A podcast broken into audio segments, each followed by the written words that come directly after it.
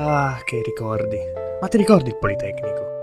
Mi sembra ieri che eravamo lì in coda. Sì, al bar del Politecnico, ad aspettare di arrivare al bancone e chiedere finalmente due caffè. Oppure quando c'era troppa fila, all'ora di punta, decidevi di andare al secondo piano e andavi sempre lì, da quella simpatica e beffarda macchinetta. In qualche modo sapeva quando avevi gli ultimi 50 centesimi. E lei che faceva? Simpaticamente te li mangiava. La radio. Ah, che ricordi la radio. E le aule. Mamma mia, com'erano grandi, com'erano calde. E girare, girare. Quanto abbiamo girato per lo studente del Politecnico, cercando un posto, un solo posto, senza un quaderno, senza un libro, senza una penna, senza uno zaino, dopo cinque ore di lezione.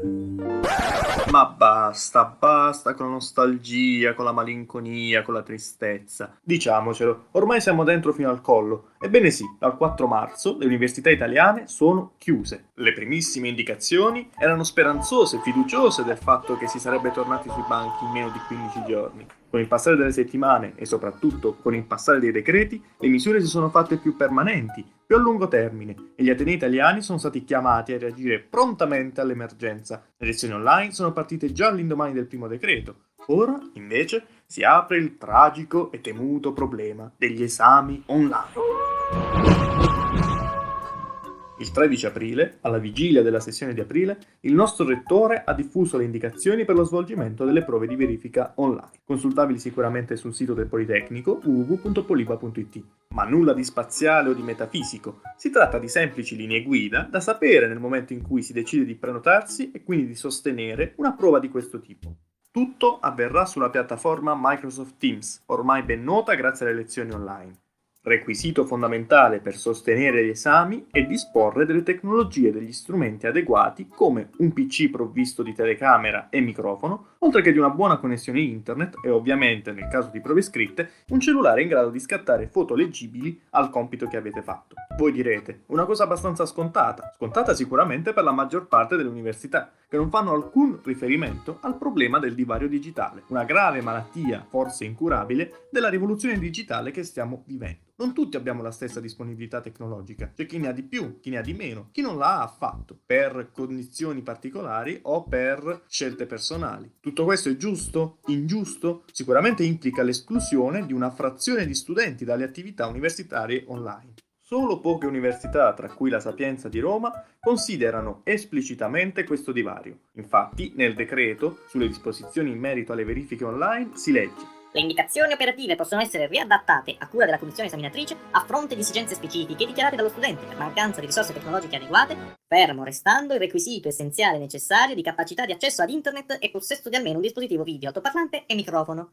Quindi in realtà anche la Sapienza di Roma considera abbastanza scontato il disporre di un PC idoneo e di una buona connessione internet, che risulta ovviamente fondamentale, in quanto una qualsiasi disconnessione dalla prova d'esame sufficientemente lunga da far sospettare il professore, e prendendo il regolamento del rettore, porta alla metamorfosi dell'esame. L'esame da prova scritta diventa prova orale. All'Università di Bologna sono stati molto più severi, infatti una qualsiasi disconnessione dalla prova d'esame scritta la fa trasformare in una prova orale. Altre università, come la LUM, considerano per il momento fattibili soltanto gli esami orali e hanno sospeso tutte le prove scritte, quindi esoneri o altre verifiche scritte. Altre università invece, come quella di Padova, consigliano di trasformare gli esami scritti in orali, ma intanto stanno approfondendo e studiando software per permettere un adeguato svolgimento delle prove scritte in maniera telematica.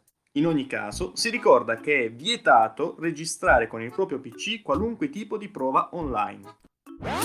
Ma torniamo al nostro Politecnico e ai nostri esami. Ci si iscrive proprio come ai vecchi tempi su S3 e i professori provvederanno a creare l'aula digitale e ad invitare gli iscritti all'esame. Come sempre l'orario di convocazione non coincide con l'orario dell'inizio della prova, infatti verrà tutto anticipato di 20-30 minuti proprio per svolgere tutti i convenevoli, come la spiegazione delle nuove modalità, illustrare eventualmente variazioni sulla prova sui criteri di valutazione, eventualmente leggere la traccia che sarà consultabile dagli studenti soltanto un attimo prima dell'inizio della prova, provare l'app e lo scanner e verificare che si sia in grado di generare un file PDF o immagine unico di tutto l'elaborato, procedere a all'identificazione di tutti i partecipanti dell'esame. Si verrà invitati in un'aula digitale privata, aperta al singolo studente e alla commissione, e verrà chiesto di mostrare alla webcam il proprio documento d'identità. A tale proposito, il Politecnico ci chiede, al fine di consentire il regolare svolgimento delle sedute d'esame in modalità online, 1. Di verificare la presenza della tua foto, formato tessera, sul profilo S3. Nel caso, sostituirla se non è adeguata o, se è assente, caricarla.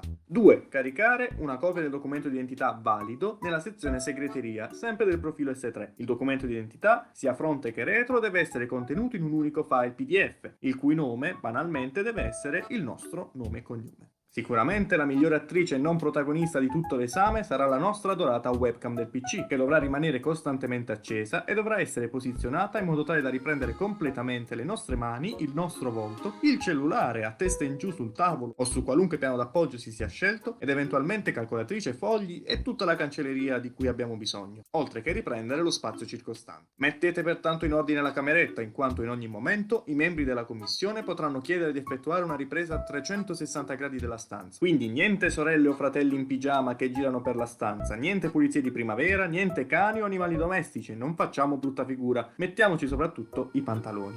Anche perché qualunque cosa di sospetto, compreso il nonno che dorme sul divano, rischia di annullare l'esame, il quale rischia di essere annullato anche nel momento in cui ci si allontana dalla postazione scomparendo dall'inquadratura. Quindi se dovete bere, mangiare, pregare, piangere nell'angolo perché non sapete niente, fatelo, ma prima o dopo la prova. Le nostre università ci aiutano anche a scegliere la stanza della casa più idonea per lo svolgimento della prova online. Il nostro Politecnico consiglia di sistemarsi di fronte ad un muro spoglio e freddo, così da ridurre le distrazioni. Altre università preferiscono avere il muro spoglio e freddo alle spalle dello studente. Non sappiamo neanche noi perché questa differenza. In ogni caso, basta che sia una stanza ben illuminata.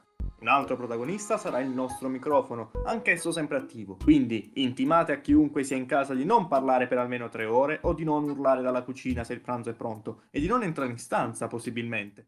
Una volta che ci siamo messi comodi nella stanza prescelta e una volta svolti tutti i convenevoli, è possibile iniziare una prova. Per le prove scritte, scrivendo nome, cognome e matricola sui fogli utilizzati e a garanzia dell'unicità della prova, poco prima del termine dell'esame, il docente comunicherà un codice da porre accanto ai propri dati sui fogli. Terminata la prova e posata la penna, si potranno ordinare i fogli e si potrà procedere alla loro scansione, così da creare un unico file in formato PDF o immagine da nominare col proprio nome e cognome, che verrà successivamente caricato su Teams. Per gli orali, banalmente, si risponde alle domande della commissione e si potrà comunque suddividere in sottocommissioni, basta che ciascuna di esse sia formata da almeno due componenti.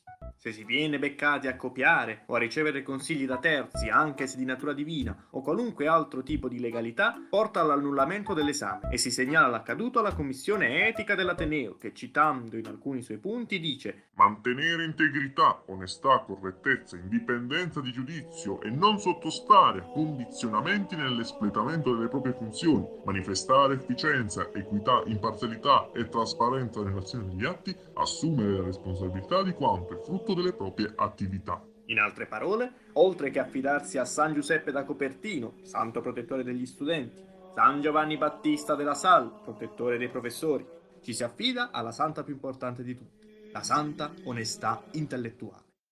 Un manuale di istruzioni in pratica, che al Politecnico di Torino hanno persino chiamato Vademecum Tecnico per esami online. Che nome complicato. In ogni caso assumono sempre più la forma di qualcosa di definitivo e di reale. Qualcuno propone addirittura di rendere le lezioni telematiche permanenti, svincolarle quindi dal caso emergenziale che stiamo vivendo. Simbolo di comodità sicuramente per tutti i fuorisede e di modernità, andando però a svuotare il luogo fisico dell'università, del suo atrio, delle sue aule, delle sue biblioteche. Poi qualcosa di superato, di vecchio, che in fin dei conti tutto quello che stiamo vivendo è normale, o al massimo può diventarlo. Ma piuttosto io sono d'accordo con le parole del compositore e direttore d'orchestra Ezio Bosso, che nella scorsa puntata di Propaganda Live, intervistato da Diego Bianchi, diceva In questo tempo senza nome e in questa reclusione eccezionale e anormale, stiamo pericolosamente andando verso il principio che quello che stiamo facendo sia normale, che stare chiusi e lontani sia normale. E invece no, dice Ezio Bosso, anzi urla Ezio Bosso, è eccezionale e la normalità non esiste. Esiste piuttosto la natura, e la natura degli uomini è quella di stare vicini. E noi studenti,